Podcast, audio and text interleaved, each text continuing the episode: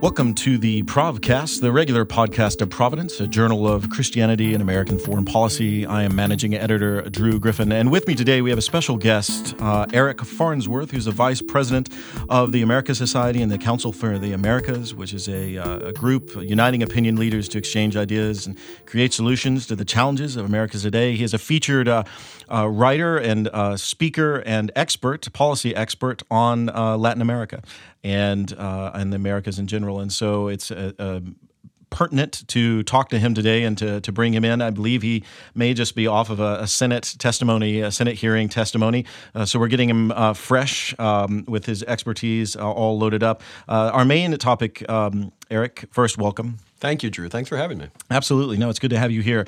Uh, the first topic, and, and kind of the one that's on the f- forefront of the American mind in regards to Latin America right now, um, is uh, that of Venezuela. And uh, Venezuela is um, an issue that uh, I think has, has slowly kind of boiled over and kind of reached the American consciousness, largely probably because of, of Trump's focus on the border. And you have a number of, you have 3 million, I think, uh, Venezuelan refugees that over the last um, uh, number of years have kind of fled the country. Many of them have migrated up, trying to get into the United States, and are kind of part of this this discussion regarding the border and regarding uh, the um, uh, situation there with immigration and uh, the all of this is spurred on by the crisis that's uh, Venezuela is undergoing. That it's, it's basically entering into a, a failed state status, uh, despite its um, uh, rich resources, despite the fact that uh, you know 20 years ago, uh, when Hugo Chavez uh, led the revolution there, you had those immense resources, kind of um, leading to a, a, flourishing of Venezuela, but through corruption and through Chavez's death, and now with Nicolas Maduro. Um, there seems to be ramp corruption. There seems to be um, uh, poverty. There seems to be uh, star- mass starvation.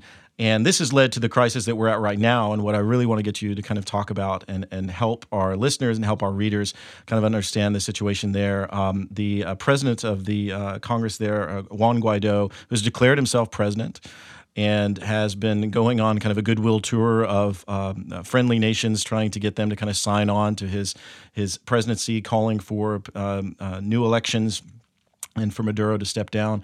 Um, all of this, though, has created a real crisis point, and it's created uh, a space in which we see a lot of uh, international actors uh, speaking into this space. And so uh, it's confusing, I think, for a lot of, of, Americans. Of why, maybe why we should care is a good question, and what is actually going on. So if you could apply your expertise, all right, uh, Providence exists to equip the American mind to engage the real world, and so uh, we bring gentlemen like you here to help us do that. So help us understand maybe a little bit of of where we're at, how we got there, and um, the the presence of the current situation. Well, Drew, it's really gr- uh, good to be with you, as I mentioned, and you're correct. I just uh, came off the Hill where I was testifying before the Senate Western Hemisphere Subcommittee on Venezuela. Uh, these issues are very, very uh, pertinent and timely, and on a bipartisan basis, the U.S. Uh, Senate is uh, focused on them and looking for some positive change. And the, one of the reasons, one of the main reasons why, is because we face right now the worst humanitarian crisis in the modern history of Latin America, and that is the refugee crisis that's coming from Venezuela.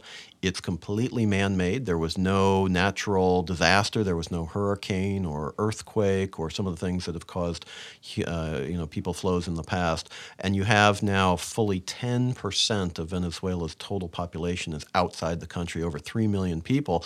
And the United Nations has estimated that this year alone you could add 2 additional million people to that people flow. So this is a real crisis. And, you know, where do those folks go? They go next door to Colombia or to Brazil, Peru, Ecuador, countries that really don't have the capacity to absorb uh, massive people flows, certainly not for the long time. So this has captured the attention of, of the world, certainly the region, and, and clearly the United States as well. So the question is, you know, how did we get here? Uh, you know, Venezuela at one point was Latin America's wealthiest economy, and it still maintains the world's largest reserves of oil. Uh, and at the same time, as you accurately noted, people are uh, in some cases is starving. Uh, most people are finding uh, food uh, difficult to obtain. Uh, there's a lack of medicine. Um, there's a lack of uh, common consumer products. It's just a country that's in full scale collapse. and it's there because of the model that was instituted by Hugo Chavez when he was elected in 1998. He took office in 1999 and instituted a model of, um, you know, we could politely call it populism, which really tried to redistribute the resources uh, of Venezuela more broadly. And I don't think many of us would have a real problem with that. The question is how he did it uh, and what it has meant for uh, Venezuela's economy broadly. In other words, he spent a lot of money, he didn't invest much money, so that when the price of oil uh, reached historic highs of about $120 uh, per barrel, uh, Venezuela had a lot of extra money to spend, and it was spent uh, in some cases on um, trying to alleviate poverty, but a lot of it was also spent on uh, trying to organize the, the Western Hemisphere along a certain political vision and model. Certainly, trillions of dollars literally was stolen in corruption. Um, and so now, when the price of oil has uh, retreated to less than $60 a barrel, uh, there's a lot left. There's a lot less uh, in terms of spending uh, inflow, but but there's nothing that's been invested. So the cupboard is truly bare.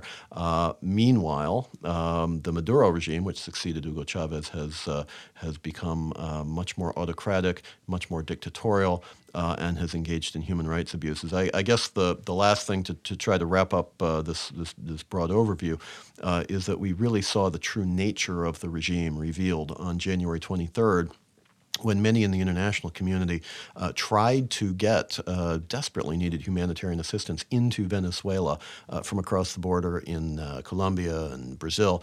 And rather than allowing that aid to come into the country to help his own citizens, uh, Nicolas Maduro ordered his, um, his security forces to shoot to kill. And there were a number of people who were killed and several hundreds who were, who were wounded. So this is a regime that would rather kill people than feed them. Thank you for that. Thank you for the um, uh, description that you provided. It's very helpful.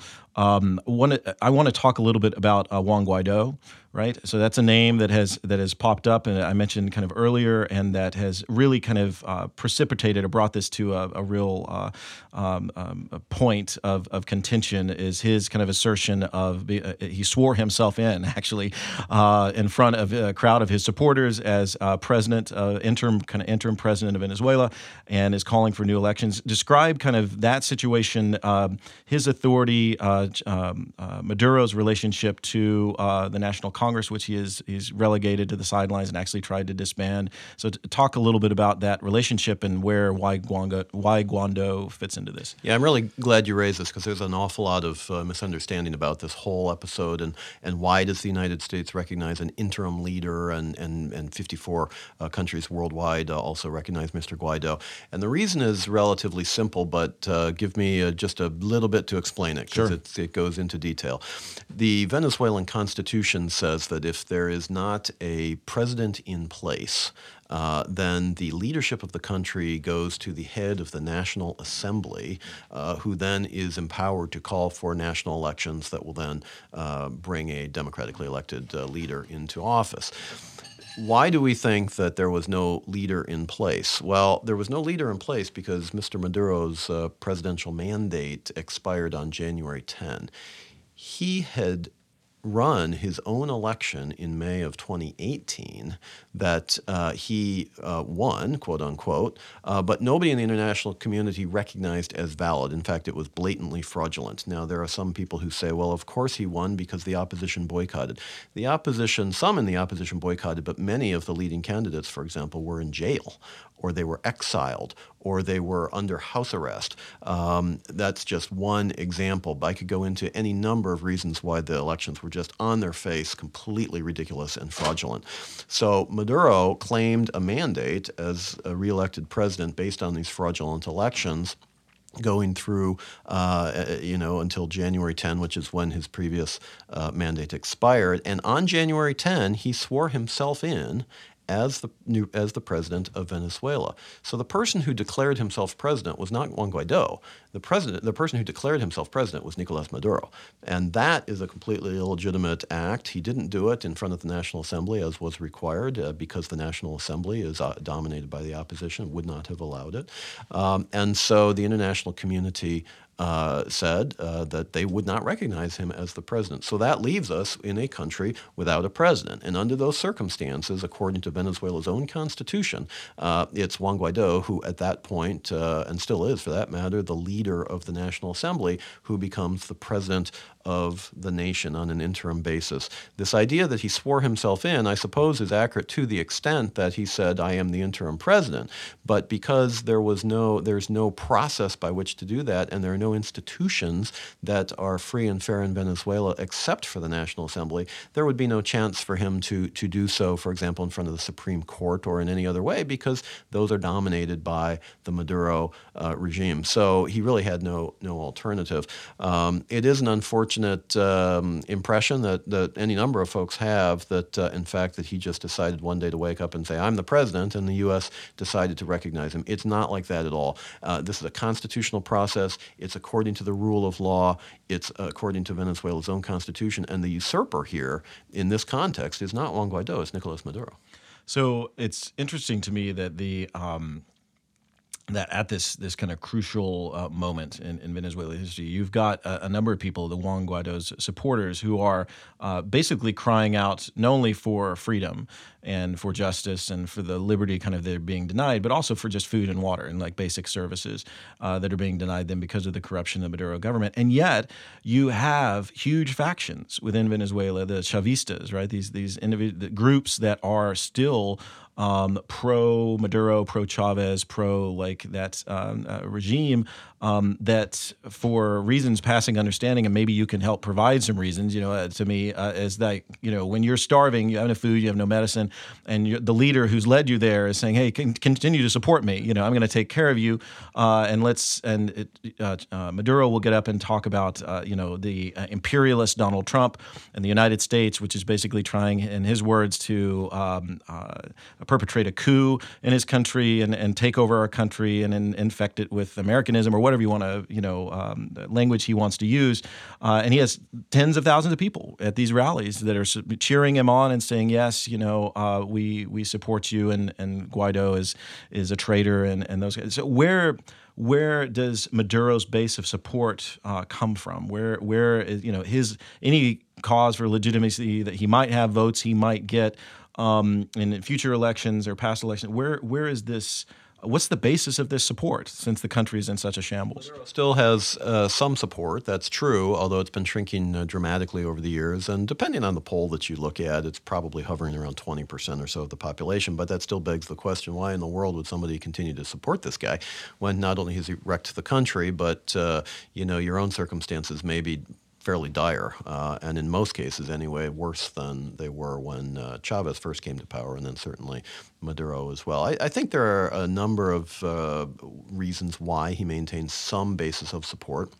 One is, I mean, there is an ideological perspective. There are still some people in Venezuela that just think that Chavismo is an ideologically superior system to uh, to other systems, whether it's capitalism or whether it's uh, you know whatever it is.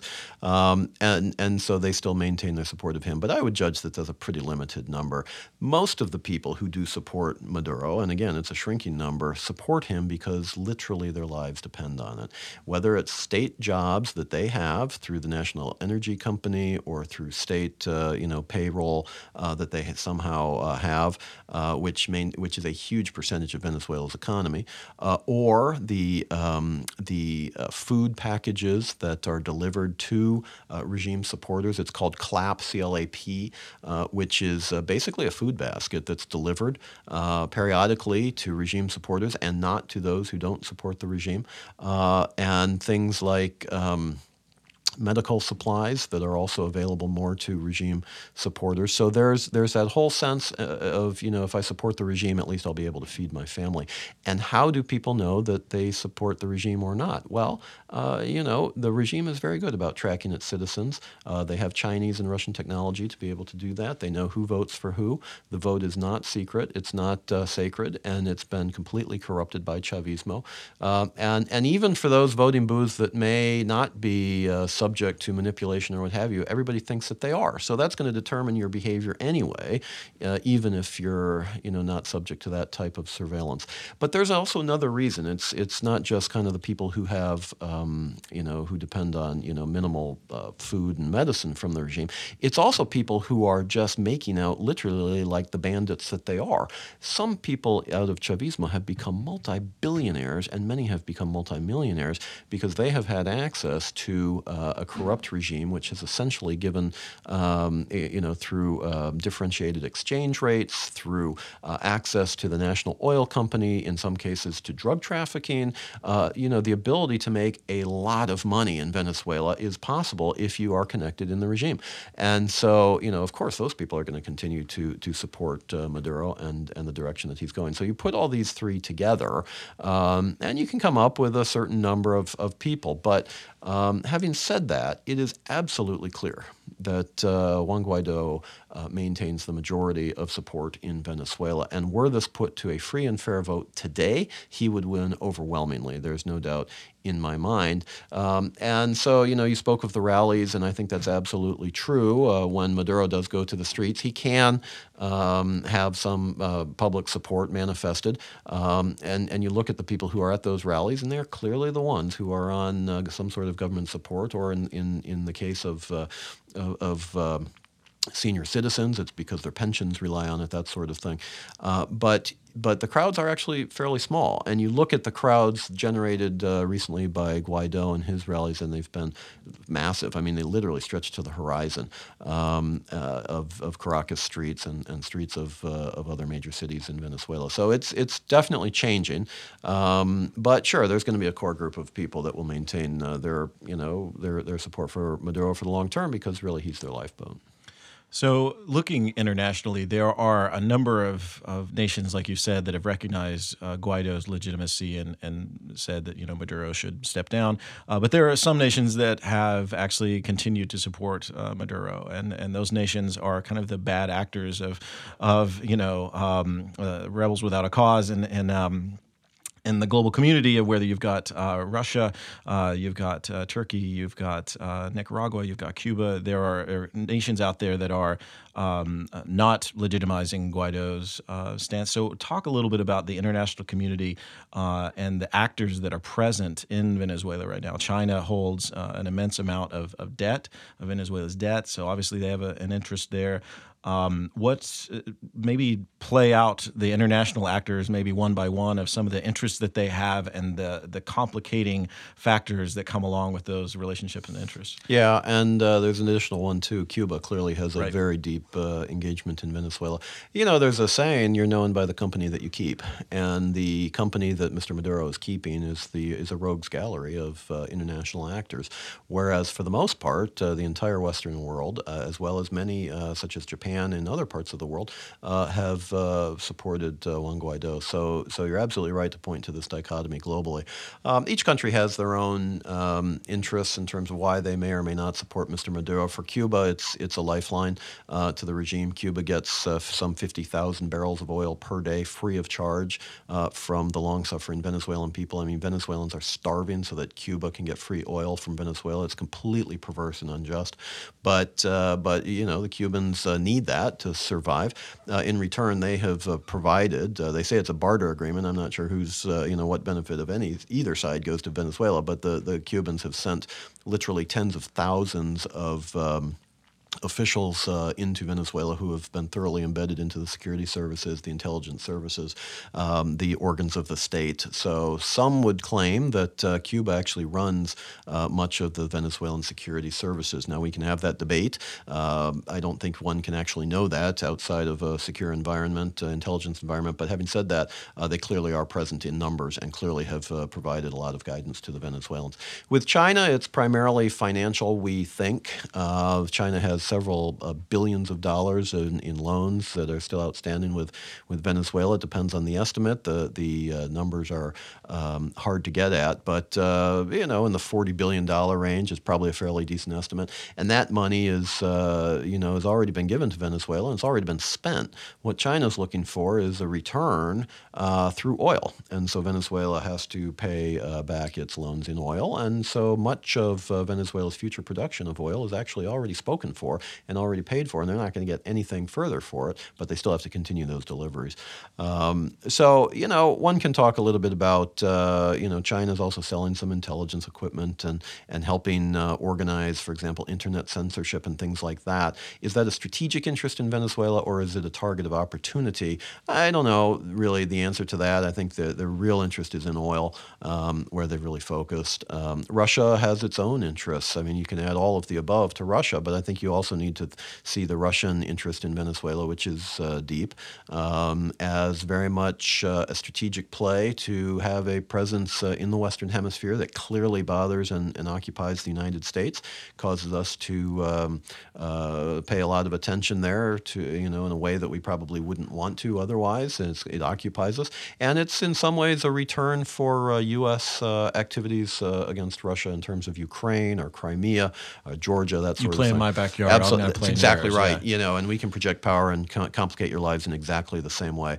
But there's also an element too of uh, you know Russia is using in Venezuela to to bust international sanctions that are against Russia, um, and they're using the relationship with Venezuela to help do that. So it's multi-layered. And then you've got countries like Turkey, which uh, you know are very deeply engaged in the gold trade with Venezuela, um, and countries like Iran, which uh, you know have exported Hezbollah uh, operatives into Venezuela and all that. So there's a there's a fairly uh, robust mix of uh, international actors in Venezuela at this point, and at the invitation of the Maduro government. Uh, and so uh, presumably they want to maintain that uh, for as long as they can do that as well. So, game out for us the um, uh, prospects in terms of, of the future for Juan Guaido if he lives. You know, let's let's get let's give give him you know the benefit of uh, that he survives kind of this process and his movement survives. That um, you know whoever controls the guns in Venezuela is going to you know hopefully you know control the country.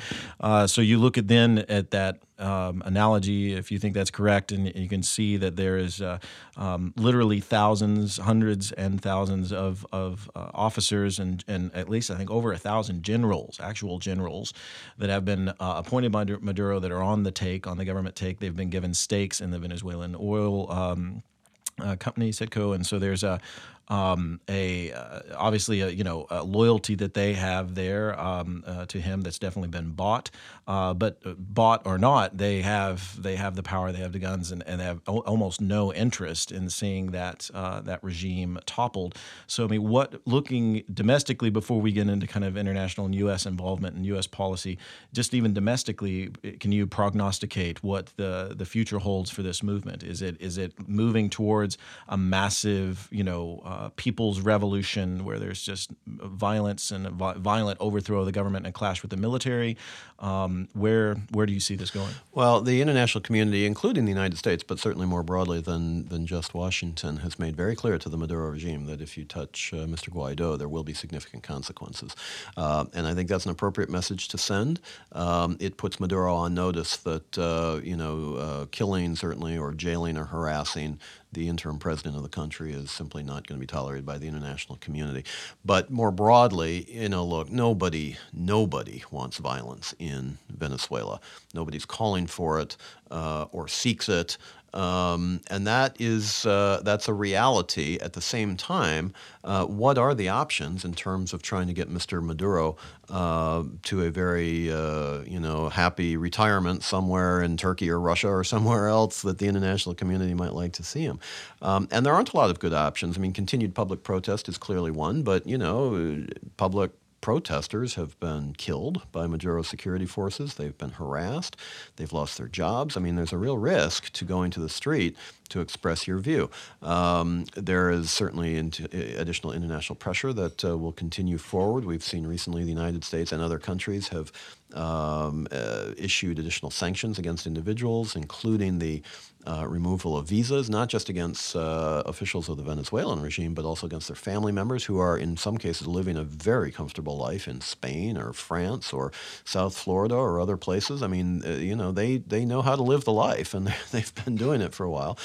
But the, I think the real play here is uh, is with the Venezuelan security forces because if you can get a, a broad number of them to shift their allegiance to Mr. Guaido, uh, then uh, you know that's the last remaining uh, pillar of Maduro's uh, real support. And if he loses the military, his his leadership in the country is is unsustainable. So there is a lot of effort underway uh, by Guaido and his people, and also in the international community to try to encourage the Venezuelan military to shift their focus, and we've already seen any number of hundreds. Uh, the estimates vary and they change by the day, but 600 or so uh, military uh, officials uh, changed their uh, their their support. Uh, that's not nearly enough to create a quorum or to to create a change on the ground, but it's a start. And the fact that it continues, um, you know, and gains momentum, I think that's something that probably has to worry Mr. Maduro very much. Well, I wonder if it does, and uh, it's interesting that you bring that up because uh, there is a report from uh, Jorge Ramos, who is a Telemundo uh, reporter, a high-profile journalist. A lot of people in the United States know him. He's clashed with Donald Trump and is is a very kind of vocal and outspoken um, Latin American uh, expert reporter. Was detained by Maduro recently following an interview. He was interviewing him, sitting down, talking about kind of the current situation, and was confronting Maduro, like specifically about his kind of totalitarian regime and and uh, despotism, uh, which uh, enraged Maduro, and he cut the interview short, and so um, and had uh, Ramos detained and then ultimately ejected from the country. And uh, interviews that Ramos has given following this exchange, he's talked about how the the kind of mood and the general kind of countenance of Maduro during these interviews of he seems to have no awareness, not only self awareness but like general awareness of um, the uh, deplorable condition of his own country. That he seems to think everything is great, his leadership is great, you know, Venezuela is great again, everything is, you know, everything is fine, and any news to the contrary is fake news. And um, it appears, you know, you say whether or not he realizes it or he ever, he ever gets it. I think we may be dealing with one of these types of of despots, these these um, uh, dictators and and totalitarians that are divorced from reality and have created for themselves their one of their their own kind of um, bubble of uh, self affirmation that they are unaware and, and to the extent they are aware probably unconcerned with the suffering of their own people so is there what could let's switch over to the U.S. policy now. Like, so uh, what the United States is doing uh, in terms of rhetoric and what the United States is doing in, in, support of Juan Guaido. What can be done to kind of maybe ring Maduro's bell, right? What can get his attention uh, apart from you know what's been done already to kind of maybe get him to accept reality. Yeah, I think you raise a really important point. I mean, I, I don't see how uh, somebody who's been not just you know in the leadership position of Venezuela since 2013 and before that foreign minister and senior leadership positions, how he could be unaware of the situation uh, in Caracas doesn't mean he he you know claims awareness of it, but but I don't see how he can be unaware of it. Having said that, I agree with you. I don't think he cares. In other words, I think his priorities are to remain in power. And if that means that the people who don't support him either you know have an unhappy life or indeed leave the country, what's that to him? Um, and I think we've seen that, for example, in the Cuban model, um, and we've seen it in other countries uh, elsewhere as well. I mean, the the the um, humanitarian crisis that everybody else has to deal with, that's generated by Maduro, is his escape valve. I mean, people are leaving the country. He doesn't have to feed them. He doesn't have to you know, find shelter for him, and they're not going to protest, at least not against him in, in country. So um, to me, it's a very cynical exercise. Uh, and then his, uh, you know, his complete uh, dismissal of criticism of the regime, or you know, he, he doesn't even admit there's a humanitarian need, a need for humanitarian assistance in Venezuela, and and uh, I mean, it's just outrageous. It's absolutely outrageous. People are dying because of his, uh, you know, his uh cold heart. But that's, you know, th- that's another topic. I mean, look, so what can the United States do about that? Well, um, this is something that, in fact, is uh, being discussed right now in Washington. What can the United States do about it? I think, in the first instance, along with the international community, uh, we can and should and must and are providing additional humanitarian assistance to some very desperate people. Uh, that, at this point, is outside of Venezuela. It's prepared to go inside the country if Mr. Maduro will allow it to occur. Uh, and so we need to continue to push him and push his push the people around him. Uh, even if he says no, maybe there's a, a governor, maybe there's a leader of of a military brigade that's uh, posted in the southern part of the country or the eastern or western part of the country, whatever, who will allow in some assistance to some desperate people. We can be doing that. We can certainly continue to uh, work at the international level through the United Nations to the extent that's possible, to the OAS, um, to continue to shine the light on the Maduro regime and to and turn that country into pariah country diplomatically and, and you know through isolation, and and frankly, uh, you know, continue to work with our friends and allies to bring pressure to bear on the individuals who are still driving that country into the ditch.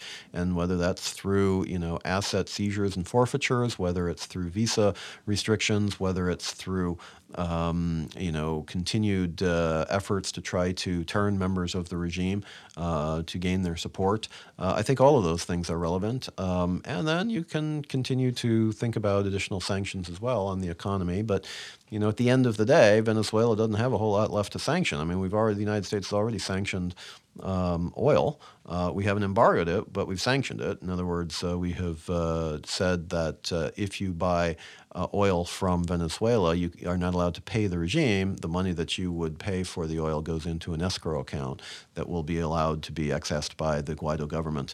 Um, and so you're not providing additional resources to the Maduro regime. But that's basically a, a self uh, embargo because who's going to sell to you if you can't get if they can't get paid? So that is something that is is was uh, instituted in January, and uh, and but there are some additional things that probably uh, could be considered along those lines too. So there are still many additional steps and I guess it's up to Mr. Maduro. Does he want to try to endure that, or does he want to say, you know, I've had enough. I've made my billions, or I've stolen my billions. But either way, they're in bank accounts that you know people can't trace, and I'm going to go live the rest of my life somewhere else.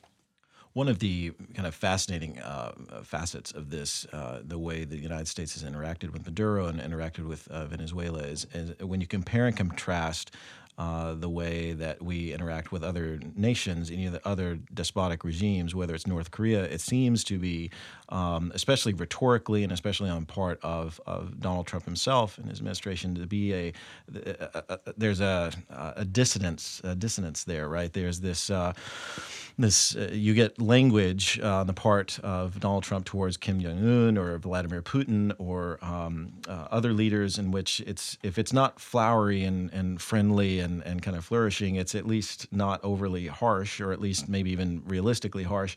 Uh, but there has been a very hard line towards Maduro, right? And he has he's said that Maduro should step down. He said that uh, you know Guaido should be recognized. He's um, called on Trump's actually called on the military to defect and to um, uh, you know overthrow uh, the government. And so, uh, where how do you, in terms of like a consistency within American foreign policy, uh, make sense of this? Is this different strategies? I mean, obviously, every case is different, and all politics is local and all of that. But I mean, what um, you know, rhetorically, on the part of the United States and our role as a defender of freedom and democracy uh, across the globe, and and uh, uh, or, you know, a country that advocates for uh, stable governments and advocates uh, for freedom. Where where do you see uh, any difference uh, there, any kind of dissonance that exists, or different strategies? Uh, you know, where yeah, do you see that? These are important questions, and I'm certainly not going to try to speak for the um, the president, but uh, simply to note a couple quick points. one is that the Venezuela situation has really been um, organized, run, uh, led by uh, a more traditional uh, approach in the administration to foreign policy, particularly from the Republican side. Um, and both institutionally and also in terms of the approach, it's a fairly traditional um, effort. Um, whereas some of the other examples you've um, mentioned are clearly non traditional. Uh, and I think that's because the president himself has taken, although he's taken an interest in Venezuela, no doubt, he's taken less of a day to day you know, involvement in that. And, and the Vice President Pence and the Secretary of State Pompeo and John Bolton, the National Security Advisor, uh, and the head of the USAID, Mark Green, and others have really taken uh, the lead on that and are, are pursuing a more traditional foreign policy. But I think there's another point, which is, uh, you know, it appeals to me. I don't know that, you know, it, it matters to a lot of other people, but the truth of the matter is Latin America is different from a foreign policy perspective.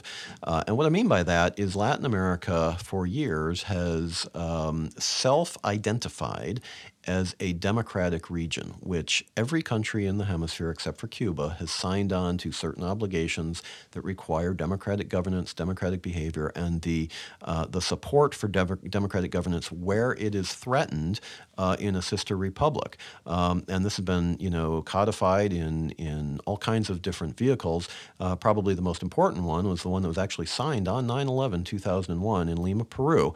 Obviously, we had our own things going on that day, but in Lima, Peru uh, the hemisphere got together to sign the Inter-American Democratic Charter, and it was signed on behalf of Venezuela by Hugo Chavez, and it declared that that Venezuela, I mean all the all the signatories, would uh, maintain democratic governance and human rights, and uh, you know all the kinds of things that are just expected in the in the in the um, community of nations of the Western Hemisphere. Venezuela has clearly gone back on those obligations, um, and so although you know no country is perfect, um, nonetheless you don't have that type of of anticipation or expectation of behavior in other parts of the world. You simply don't. Latin America is different, and uh, and Latin America identifies itself differently. And I think this is something, frankly, to be very, very proud of. Uh, it speaks to the progress of the region and the aspirations of the people of the region, and it's up to the United States and our friends and allies in the region, I believe, to help support those aspirations.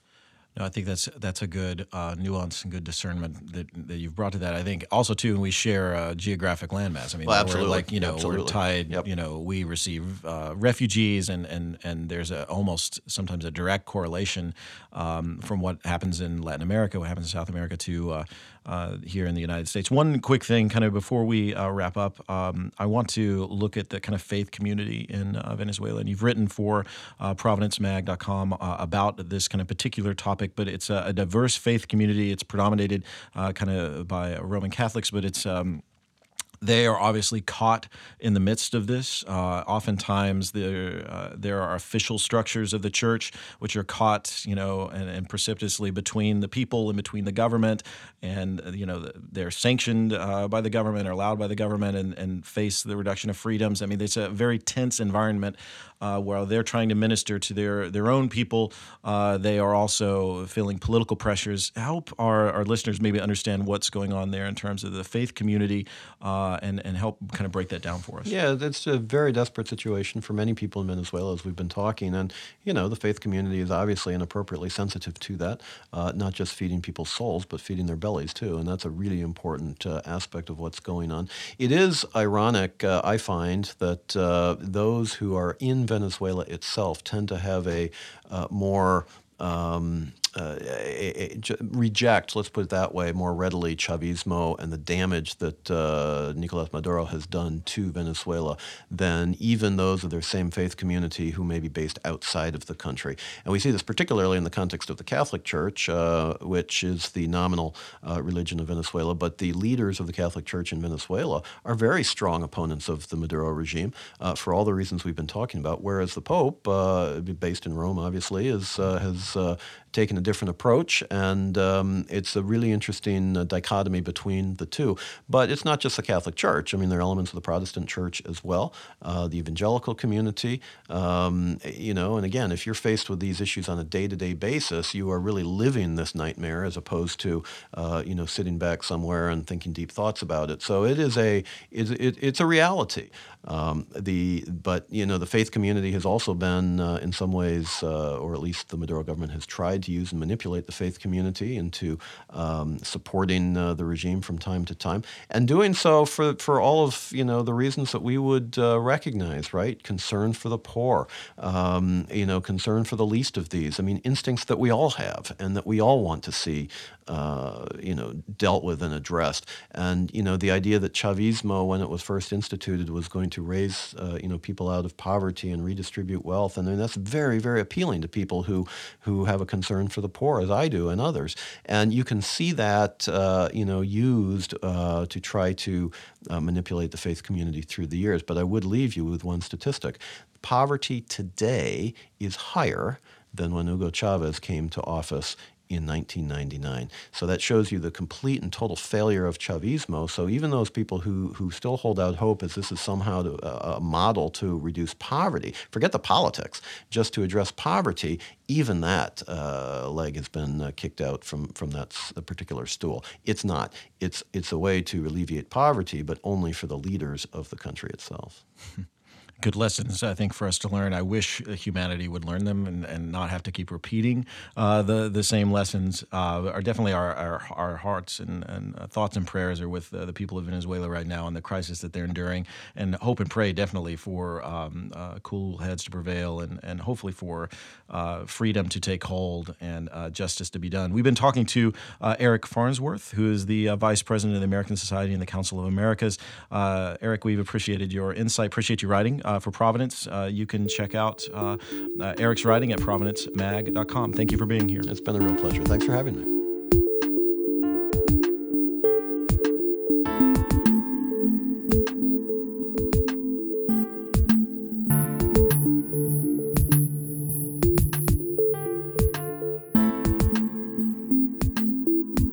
Thank you for listening to the Provcast, a regular podcast of Providence, a journal of Christianity and American foreign policy. You can find us online at providencemag.com, follow us on Twitter at ProvMagazine, and download this podcast on iTunes and SoundCloud or wherever you get your podcasts. Thank you for listening.